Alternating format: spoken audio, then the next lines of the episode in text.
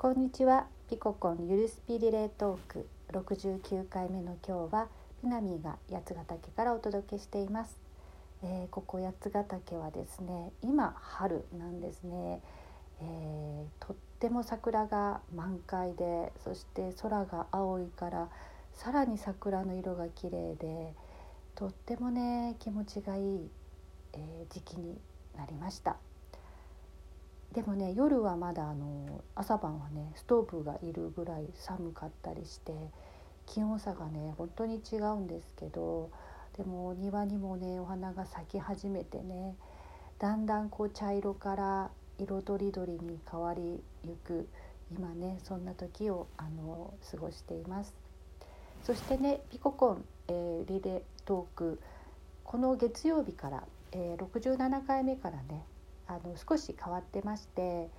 えー、週3回配信になっています。月曜日がここ、えー、水曜日がカオル、え、そして金曜日がピアノピナミ私が、え配信することになりました、え間の日はねあのまだ特に何も決めてないんですが、まあ、もしかしたら何かちょっと違う企画が入ってきたりするかもですし、えもし何かアイデアがあったらあの教えていただいたり、えー、こんなんこんなどうみたいなんとかもね言っていただけると、あの、できるかどうかは分かんないんですけど、えー、嬉しいなって思います。そして、えー、今回ですねあの個々の配信と、えー、カオルの配信の中で「祈り」っていうねキーワード出てきました。祈りってねよくよくっていうかまあ話してる中でテーマとして上がってくるんですね。祈りってこうあってほしい例えば誰かの幸せを願うとか家族の幸せを願うとか健康を願うとか皆がこう平穏に穏やかに過ごせるように願うとかそういう願いをしてはいけないの？っていうような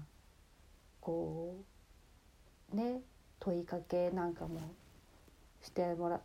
もらったり私も考えたりするんですけど言葉にしたら本当にそういうことを願っているんだけど本当個々が言ってくれたように祈りっていうのはあこれねあの、えー、多分その後にねちょっと個々からあの補足をもらったんですね。あの祈りっていうのはその意に乗ることなそうなんです。意というのは意と、えー、そのその意図に乗るとその意図と一つになるっていうことなんです。えー、それっていうのはあ確かに私がマサジーにね聞いたそのカオルンがまたそれをね思い出させてくれたんですけどそのマサジーが神社に行った時に何かを祈るの外側を祈るのではなく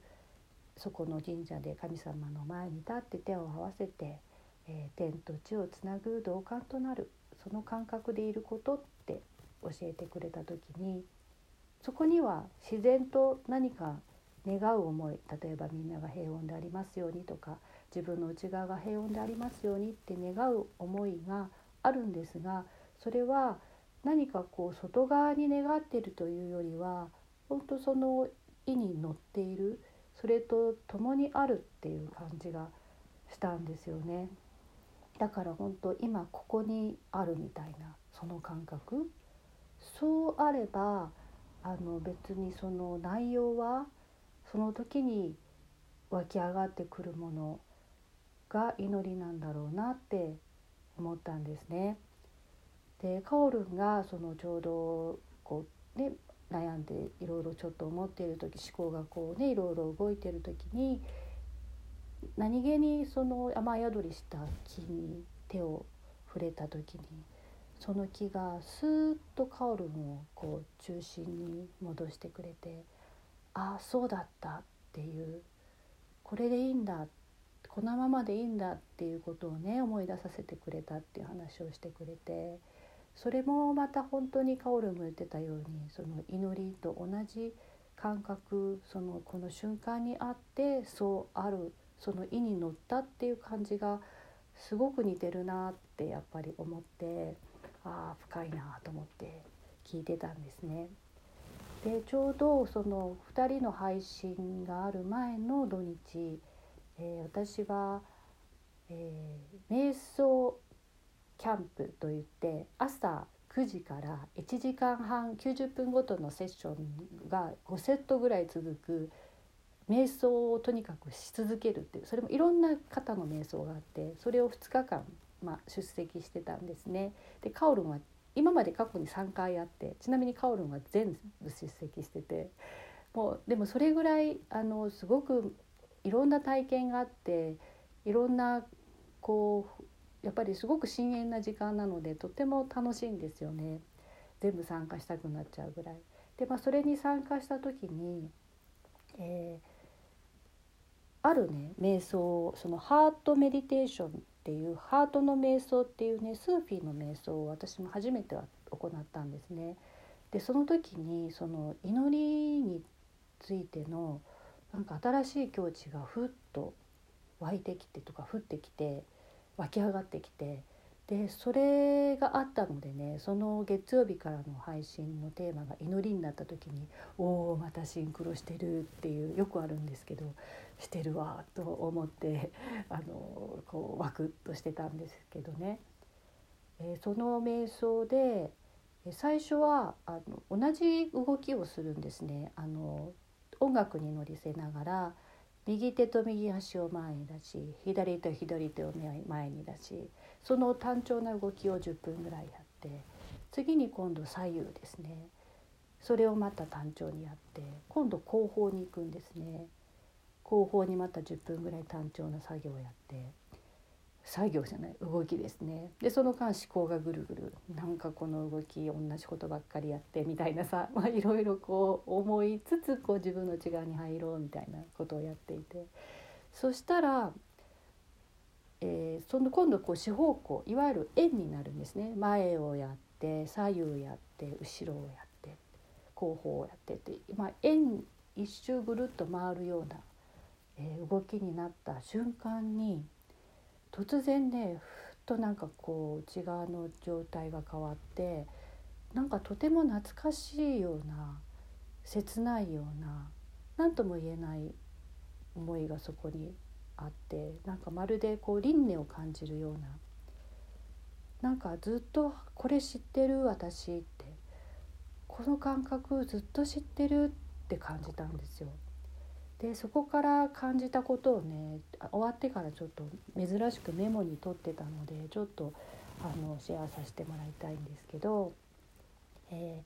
ー、四方向になった瞬間、えー、そこに輪廻を感じた。果てなく続いてきた。果てしなく続く悠久の時を一体どれだけの時を待ってきたのかの祈りの舞。そう。人生とは祈りだったんだ。行く時も行く時も前に祈りを祈りに舞を全ての瞬間が祈り。っていうね、えー、ことを書き留めてたんですね。その状態ってやっぱりその時にしかこうちょっと違うところにねあのちょっと普段とこの今ここにいる時とちょっと違うやっぱりこう深遠な領域に行っているのであのまあそこにねまたそれに思いを馳せればその状態にまたやっぱり戻れるんですけどとってもねあ懐かしい深遠なあそっか私はずっとこれをやってきたんだってもうずっと長い間もう何長い間ねその果てしなくその悠久の時をねその瞬間瞬間をね祈り祈るできたっていう人生は祈りだった。その瞬間瞬間が祈りだったんだなってその祈りの積み重ねだったんだなっていうことをねなんかその円でこう回っている時にねわっと湧いてきたんですね。でそれが今回のお話をしている祈りの感覚と本当に同じ意に乗るその自分の中心にスッと戻るっていうようなねなんかとってもそんな、うんえー、深遠な体験をすることができてできました。えー、その瞑想ね、えー、今月は5月はお休みで6月にまたあのマジュヌっていうインドであの和尚のもとでね瞑想を、えー、やってきたのマスターが、えー、やこう開催してくれてるんだけどあのとっても面白いのでね全部出る必要なくてあの出たいとこだけあの出れるようになっているのでもしタイミングが合う方は是非ご一緒に体験できたら嬉しいなって思います。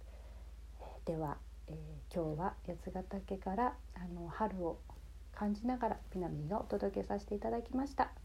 えー、聞いてくれてありがとうございます。じゃあまたね。